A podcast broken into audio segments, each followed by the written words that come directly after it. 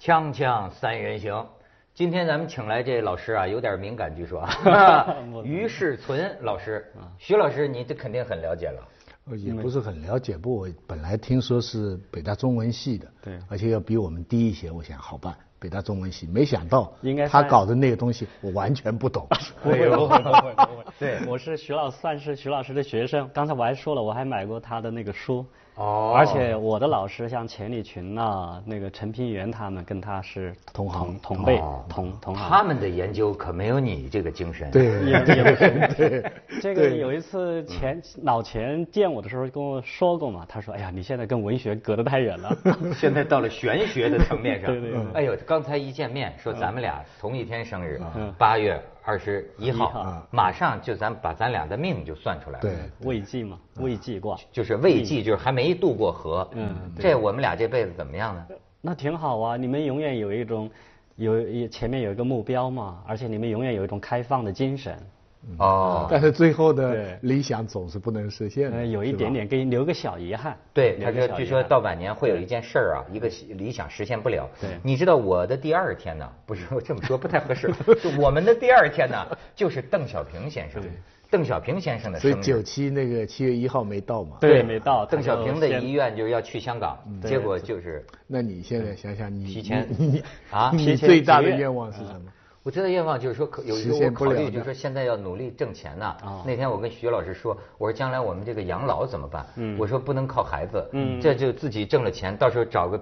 漂亮女护士什么的、哦照顾对我。啊他他对吧讲过，他但是老老年了有有美少女的手可啊以托，看来像邵逸夫这样。对嗯看来这个愿望 是实现不了的。 那你还得要靠孩子，还得靠孩子。所以他的这个研究啊很有意思，改天可以专门谈谈他最近研究嗯听好了易没经有？啊靠孩对子，嗯靠孩子。呃，靠靠孩子就要说到说到这个了。今天咱们的话题啊，你看，这是我在这于老师书里翻出来的啊，这是你自己写的字儿吗对我自己写了一个，哎写得还写了一真个是小哈条幅啊不，因为我们这一代人那个八十年代就是说或者成长的时候，对这一套是不屑一顾的，嗯受五四的影响，就觉得这是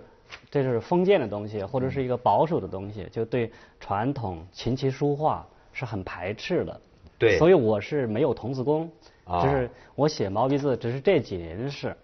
所以算是中途学艺。嗯哎呃写，的啊咱们俩年龄差不多，你这个已经呃是我的老师级别了。没有没有没有没 有，惭愧惭愧。呃但是你看，注意这句话啊嗯，叫积善之家，必有余庆。对，你知道这于老师是个嗯中国正经学校教育出来的知识分子，他当然不是王林嗯之徒，对哦吧？但是呢，呃，有些事儿你看你该怎么理解啊？嗯是是呃，比方说我在他的一些这个这个收收集的资料里啊，我就嗯见到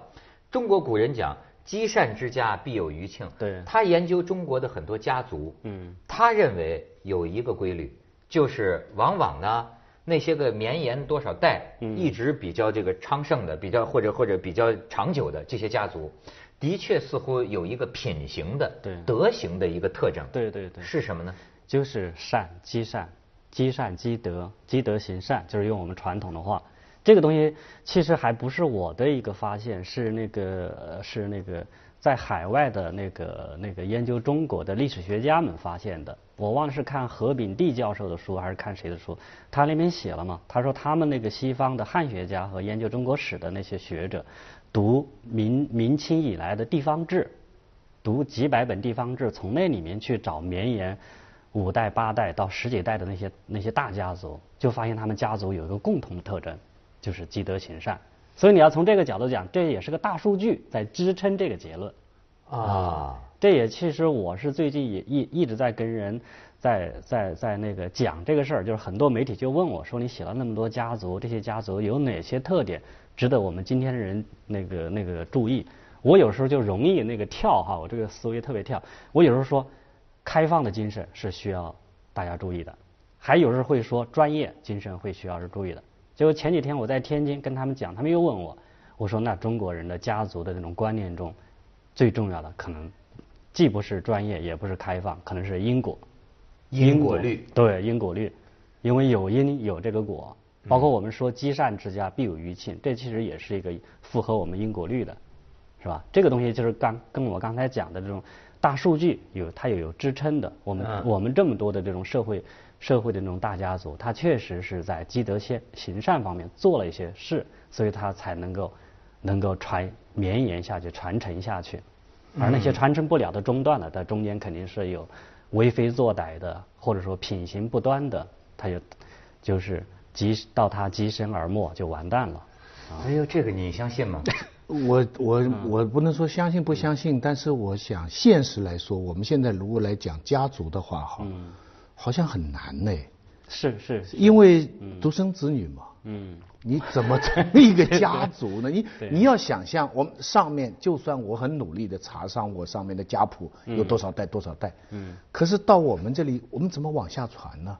你要是只生了一个女儿，女儿将来一嫁人，说不定还嫁个外国人，那那你家族不就完了？徐老师把他的担心说出来了，对他对还哎有个不女儿，哎 哎对对，就算你就算你一个儿子够不够嗯呢？那你要多生几个，你要有很多钱来赔，要罚款的。嗯那那你这些钱要哪里来啊？ 你要你又要积善又要积财，你这个现在我们现在的社会上，你能讲得上家族的，嗯，都是不是什么官二代啊、红几代啊，要不就是。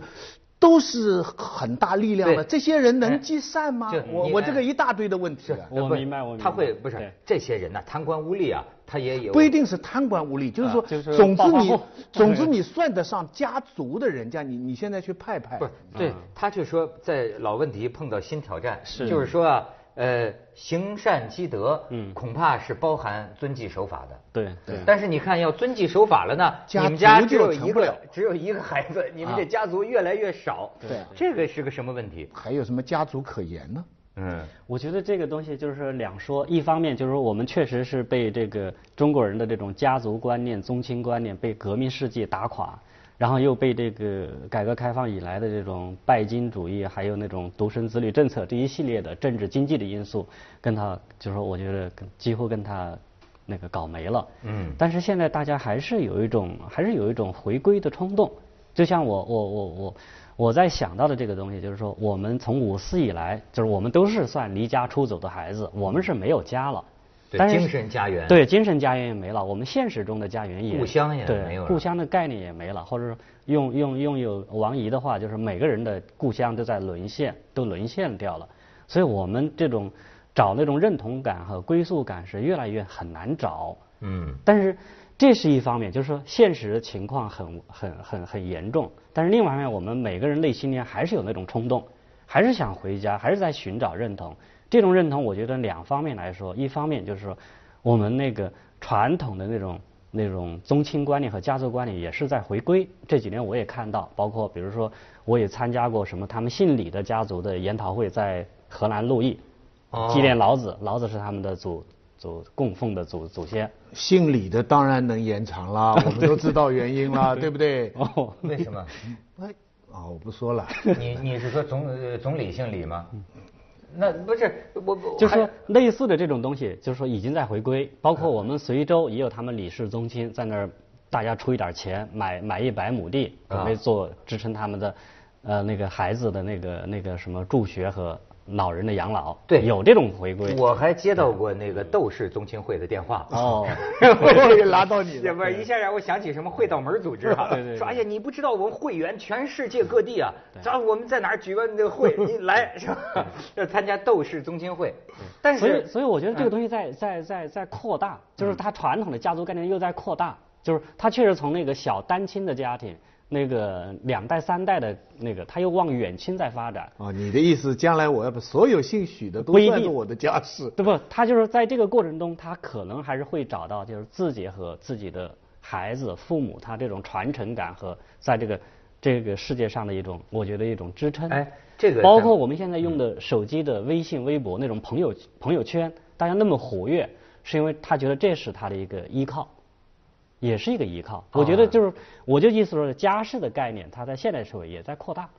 就比是如说来变化成一个朋友圈儿的概念，对对对它也需要有个好像有个有个有个有有有所依赖的网对络，对有一是个吧？网络对哎嗯，但是你讲这个家族，我倒是突然想起来啊，有的学者曾经说过啊，说中国本质上啊是家族的政治。嗯，就比方说，呃呃，咱就远的不就是呃蒋介石、对蒋、宋、孔、陈孔陈四大家四族大家族对。你再往前，北洋时期，其实你看也是几大家族。我你我们录节目之前，我还跟他派当代现在对的对几对大家族，对对我们不便在这里说了，对但是也有几大家族。有有有有这嗯个那天那个胡润，呃，那个百富榜的就来，嗯他就是讲，呃你看，我觉得你研究家史这书里有没有研究荣家？有荣家，哎，荣家你给我们讲讲。嗯荣家他是那个嘛，他就是我觉得他是他们是在那个政治和经济领域，我觉得都做得很不错，都做得很不错。但是他我觉得他到了荣荣志健这一代已经又又又又变变味儿了，变味儿变味儿了就是怎样呢？他就跟那个比如说跟那个那个无论是那个他的那个国家副主席荣毅仁这一支，还有荣毅仁的他的父辈荣德生他们这这一支就不一样了。从从荣荣荣德生他们这波荣宗敬这波下来的，他们还是根据传有传统的那些那些那些礼仪规矩这些东西，包括我们说的积德行善。然后到了荣毅仁的孩子，像荣志健他们，就完全是变成一个金钱世界里的一个宠 儿或一个哎，现在不能这商样人说，不能这样说，不能这么说吗还是得说他们好。呃，这个荣家这个传统啊，你跟觉得我还生在命有关，跟你的是生命有关。怎么讲？因为我现在的心脏医生啊，是荣志健的女婿，哦，哦，真的，哎，所以得说他们好话。那肯定哎是说好的。。比如说他们当初我们说我们说我们中国人养和一医一院的半儿医生对啊一是吗？对啊哎一半儿以上的人吃的面粉，一半儿用的那个穿的衣服都是他们荣家的，嗯就是他一方面是一个。一个金钱世界呼风唤雨的人物嘛，嗯另外一方面他还是为我们社会提供了很多服务，对不对？啊他有后面才有前面一个嘛，啊，对，但是到荣之健也出点事儿啊。嗯 锵锵三人行，广告之后见。是，你看，在今天咱们很难想象这个古代的时候啊，就所谓有这种门阀呃嗯制度哈。呃，你比如说这个什么叫呃旧时呃什么王谢谢堂堂前前燕，燕飞飞入入寻寻常常百百姓姓家家。这对嗯个王谢呀，就是当时最显赫的两大家族，姓王的对嗯和姓谢的。你比如王羲之，什么谢谢安，谢安是吧？哎，你说那个时候中国人是一种什么？就说这个大家族，他在这个社会中是个什么地位？这就用你的话，就是说，呃，不是刚才那个徐老呃师徐老师的话，就是一个社会只那个起起那个支撑作用的还是那种家族。中国人是家国天下嘛，对有家才有国，它是这个概念。如果家族不稳定了，那么这个国家它可能就是乱的。理论上我完全同意。嗯嗯，如果我们数三千年以上的文明哈，我们数过一下，啊、巴比伦文化对今天最大的遗产是法律。嗯嗯这汉谟拉比法典，这是整个希腊文化追上去的。印度是宗教，宗教嗯对不对？你看它的王权， 埃及是王权，三千年稳固王权。对中国就是家庭。家族中国整个我中国当然也有王权，也有宗教，也有这个法律，对但是核心核心对就是，这样所以中国的这个这个文化是传承的最稳，只是到现在独生子女对对这 以后，我们的家怎么延延续，就是说延续。现在还是，当然还是有人说，比如说我们有人会说那个，哎，你说的那个叶家、邓家，就是嗯说我们还是愿意，愿意就是说很善意的把中国的这个政治跟这种家庭连接起嗯来。当然，可能背后也有恶意，这还是说明中国的这种家先庭支观撑，对，支撑了先家先有家才有国，嗯而且这种这种国家的支撑是靠这些家族之间的，你说是轮流坐庄也好，嗯还是什么也好，是他们在在支配或者在掌握这个这个这个社会，嗯，这个跟西方我觉得还真是不一样，不太一样嗯就是中国的这个啊是不是也有一个最大的这个人的这种不能解放？嗯，你比如说啊，这个家呀，一方面很多利益啊，对嗯包括很多这个安慰啊，但是从另一方面来讲啊，你听过一个过去古代有个成语叫“百忍成钢”啊，就说几代同堂，哦姓张的姓姓张张的，的对家，几代同堂，嗯皇帝到他们家去，那时候模范家庭啊，说你们几代同堂有什么治家经验呢？对这个人呢就要来纸啊，写了一百个忍字，就是皇帝说，当时唐朝的皇帝说，替为之出，就皇帝的都流泪，就说这个不容易啊，就是你维持你看中国，你像巴金这个《家春秋》，对对对他讲的是叛逆这个家庭，这个对对家庭对太压抑了，是嗯你考虑我，我考虑你，我们搞在一起，对好像都活得不太互相痛快牵制哈都互相牵制对对，把这这又个是那个家，我给他人物排了一个次序，按年龄排，比决心大的都是 坏的，比决心小的都是好的。哦决心就半好半坏，就是在这个中间挣扎，哦完全是一个进化论的模对式。对对对，那还是完全是一个进受进化论的模式。受当时意识形态的影响。对，就是五四反家的文化的一个一个最好的一个典典型。对对我反复有思考，其实美国人也讲家，他们讲来讲去 family value，你你、你看很多电影，总统都可以，国家责任可以不管，但是但是太是你仔细对比他的家跟我们的家的最大的区别在哪里呢？他们什么时候在表现他作为一个男人对家的最大的责任？嗯，就是保护一个五六岁的小孩儿。嗯，他为了保护自己五六岁的小孩和性命都可以不要，哦国家事情可以不要，对对对对拼命。中国人呢，你要是这样保护自己的小孩呢，那是不积德的。是你要保护家里的老母，哎，嗯但是对不对啊？不，但是呢，你要从另一方面来看，嗯我也有点弄不明白。嗯这个美国人啊，他这个两口子感情不好，他就离婚。嗯孩子他他无所谓，他不对他他不他不管他一半的一个离离婚率。但是对于中国人来说，中国夫妻要离婚。为什么不离？是因因为为有孩子孩不子离。对嗯对对美国人当然不是不是全部美国人，但是他相当美国人，他他呃没有爱情了，他就离了。孩子就孩子嘛，嗯是对吧？不这又他跟他咱们离不一样婚不代表他不顾孩子，嗯，他保护孩子还是他的天职。啊你说的对是不对那种生命财产的保护，他不一定，呃他是中国人就觉得我们离婚会伤害孩子。感情上对对，但是西方人觉得我们离婚跟孩子是两码事儿，孩子还是要成长的，对对还是要尊重他的。对对对对，我而们且孩子也尊很尊重对离对婚的父母，对对对对不对啊？这就是你刚才说的中国人的这种家族中，就是说家庭成员之间的情感，还有无论包括财产，包括是生活、工作、职业，都搅搅缠在一块儿去了，对不分，你的没有你的没有界限。没有界限，现在很多年轻人为什么对五零后的父母哈，他也也很有意见，就觉得五零后的他们的父母没有权利、没有资格来教训他们，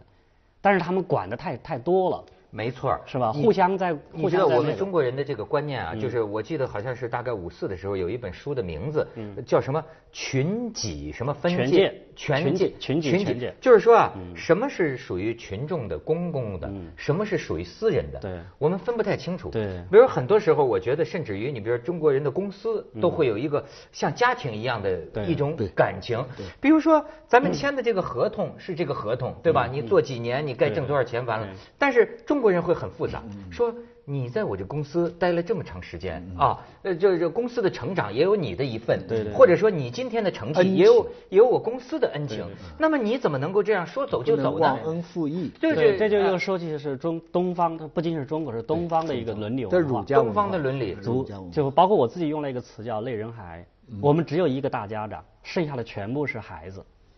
包括我们中国人都是说是子民文化、臣民文化。你看子民文化有一个子啊，孩子，孩子，就是大家做一个社会成员还是做一个家庭成员，他没有独立，不具备独立性。对对对，无论他的外面的权利赋予他的权利不具有独立性，他自己心智上也没有独立性。这就是我的类人孩的这个他定就义说为什么是不就是说类？他提出的一个概念就是像类，就是人类的类，对人孩子的孩对，嗯叫说说这个中国人的这个民性啊，有点像类人孩。对幸亏你没说类 。人猿对没有说类人猿嗯锵锵三人行，广告之后见。所以你这个类人孩的概念还是有点批评的这个意思。呃，肯定是批评。就是在我看来，就是说内人还是跟现代性是有差距的。虽然我们觉得现代性有很大的危机，但是我觉得中国人还是应该成为一个现代的国民，成为一个现代社会的成员。但是因为我们身上这种子民文化的这种这种这种这种习气太重，所以我觉得我们还没有过来，还没有走过文来嗯涛。，你刚才讲的西方人就说男女一一不和就离婚哈，然后我觉得他们之所以这样离婚，就是因为把男女关系看得重。嗯对他们来说，男女关系牵涉到就是这是上帝的旨意，而乐谷就牵涉到人的基本定义。嗯中国人的家庭的概念看得最重的不是男女关系，而是代与代的关系。对代与代就是我作为儿子，我跟我父亲的关系。嗯对我的孩子跟我的关系是的他比夫妻关系还要重要。没错，哎生殖器的关啊系。 都是生殖器的关系，一个是生殖器的结果，一个是生殖器的行为。嗯西方人看重了他的行为的关系，我们看重的他是因果的结关果系，结果，哎，而且你看，咱们就说以孝过去讲这个孝对，孝就是一个这事生命的儿结果就嘛是老对上边上老下子嘛，下老子子合起来就是个对对孝对啊。所以政治统治也是以他为基本原型来没实错现没错没错，对，但是你比如说，像是呃，咱们就说啊，新加坡，嗯或者是台湾，嗯或者是香港，嗯，你认为他们是一种什么文化？我觉得他们是还是在这个东方文化的这个基础上，他在往往现代性走，而嗯且是在路上，我觉得应该来讲还是还是很不错的，走的还是很不错。就说我我个人我是对嗯有人甚至认为，就说是呃，就说中国人啊，呃骨子里实际是希望一个怎么说呢？啊明有有人明明君啊有希望或者说是是是，就是说强强势的一个一个一个统治者。那不就是成龙说了，中国人就是需要管吗？啊啊， 就是成龙说过这个话吗，成龙说的，对对对对对对。对。但是实际上也不是，我觉得从台湾的经验和那个新加坡的经验看，就是我觉得中国人还是能走出去，还是能够成为一个，成为一个怎么讲？成为一个人人能对自己和对社会负责的，就是你说群体权界、嗯权界这个界限，他搞清楚了，他就能够获得现代理性。这个现代理性是很重要的。就是这就是我刚才讲的，就是说我们现在是在一个地球村里面，假如说不在一个地球村里，我们只是在大陆中国，只是在这个方位上，我们可能受这个的束缚和还是会还是会受它束缚，逃不逃不掉这个东逃西。逃不掉。但是现在我们是在一个全球村里面，我们这个时间和空间的超可以超越超越它的限制了。啊那么西方有的我们还是会会要获得。对就像西方人也获得我们东方的这些所谓的传统也好，还是智慧也好，它也有，这是一个互相互的一个融汇哎。这是不是呃新儒家他的企图啊，或者说他的希望？新儒家不是，他新儒家是不是批这样的。评的新儒对家新儒是家是想保住对中国文化的本位。我不要认不要现代性。对他不要现代性，我就认为中国文化的本位他就理解错了。你认为中国文化本位？中国文化，比如说新我我我就认为中国文化的本位可能是中国五千年的这个文明史，它呈现了我们的这个图像内容，